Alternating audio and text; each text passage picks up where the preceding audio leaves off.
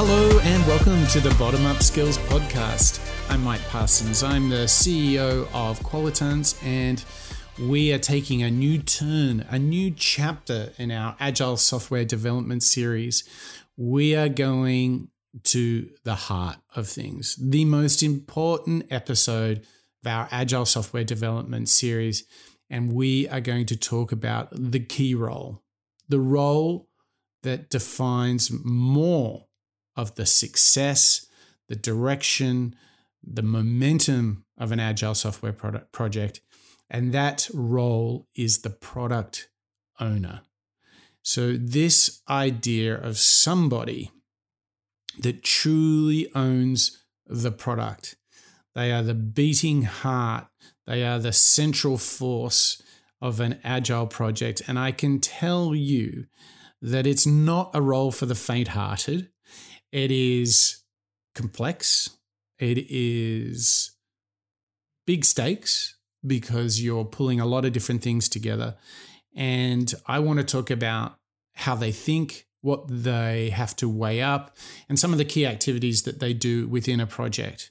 And I will say this that if you are in the world of software and technology and design, if you are interested in um, a career in the world of technology and product design, there is no more important role than the product owner. And these are the most scarce people ever because it is a little bit left brain, right brain, and it requires quite a bit of experience and it is, it's intense. Um, and so this is why they're scarce, rarely sighted in the wilderness, the old product owner. And that's why it's so important that I share with you this thinking to hopefully inspire you, inform you. Maybe you can become a product owner, or if you are one, I hope that this only goes to confirm to you not only the key value that you create, but maybe gives you a refresh on the importance of the role. Okay, so we will do some other roles as well in this series, so make sure you stay tuned for the next episode. But the product owner is the backbone. But we've also got people like the Scrum Master, we have different team members, we actually have a whole range of stakeholders that are involved. But all of them, all of them are guided by, inspired by, supported by the product owner. Because the product owner is somebody at their heart who is the mini CEO of the product. They are the true leader of the product. And as any good servant leader would be, they are open, uh, they are unbiased, and they take on board the contributions of everybody in the team in order to get the very best product and to make the best decisions. Now, um, what is essential is that there's sort of an unspoken thing about product owners. And I think this idea of them becoming the driving force of the product.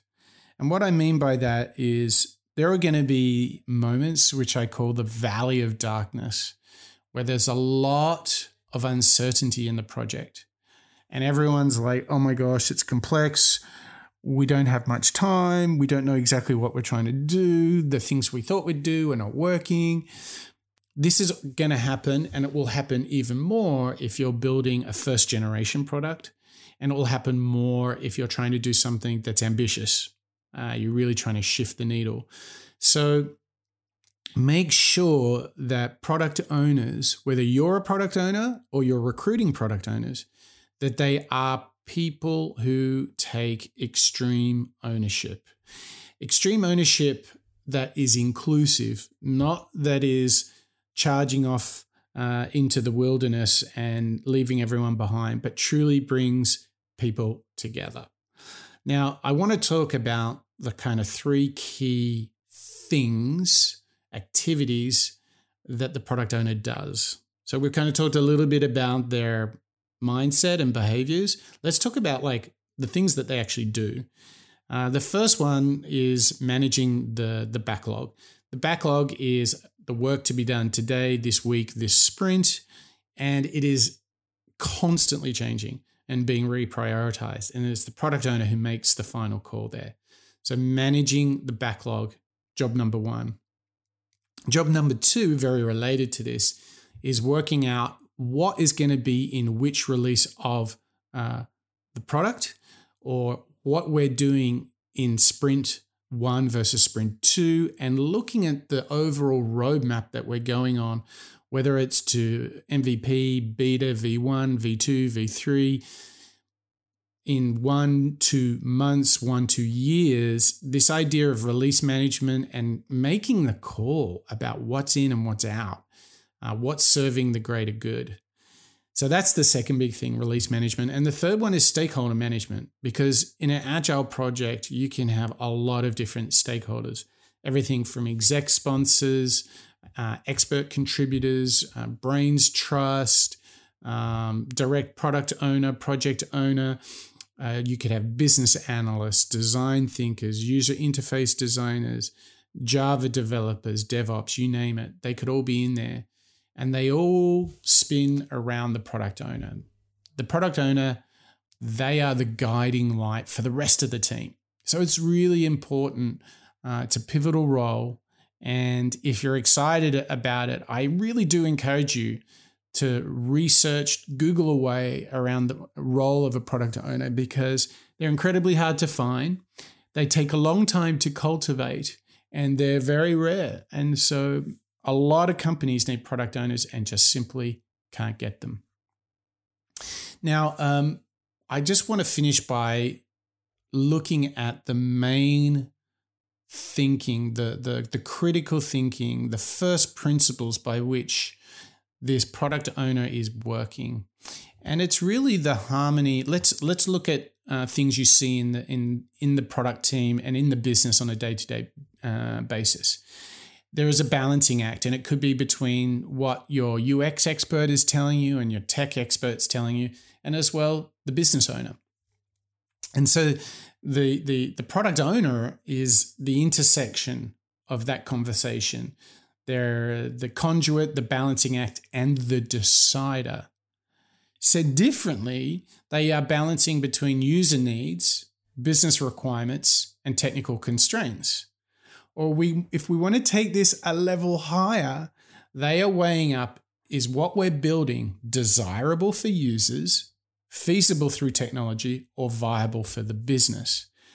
And as I elevate it, what you will begin to sense is that the product owner has one of the most exciting roles because they get to play in these three distinct areas and on the flip side, the greatest challenge is you have to play in those three areas. And this is not easy.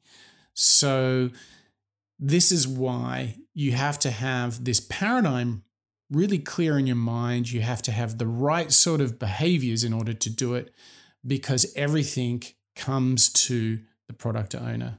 Sometimes teams tend to have their uh, business analyst as the product owner, sometimes the UX person, sometimes one of the developers.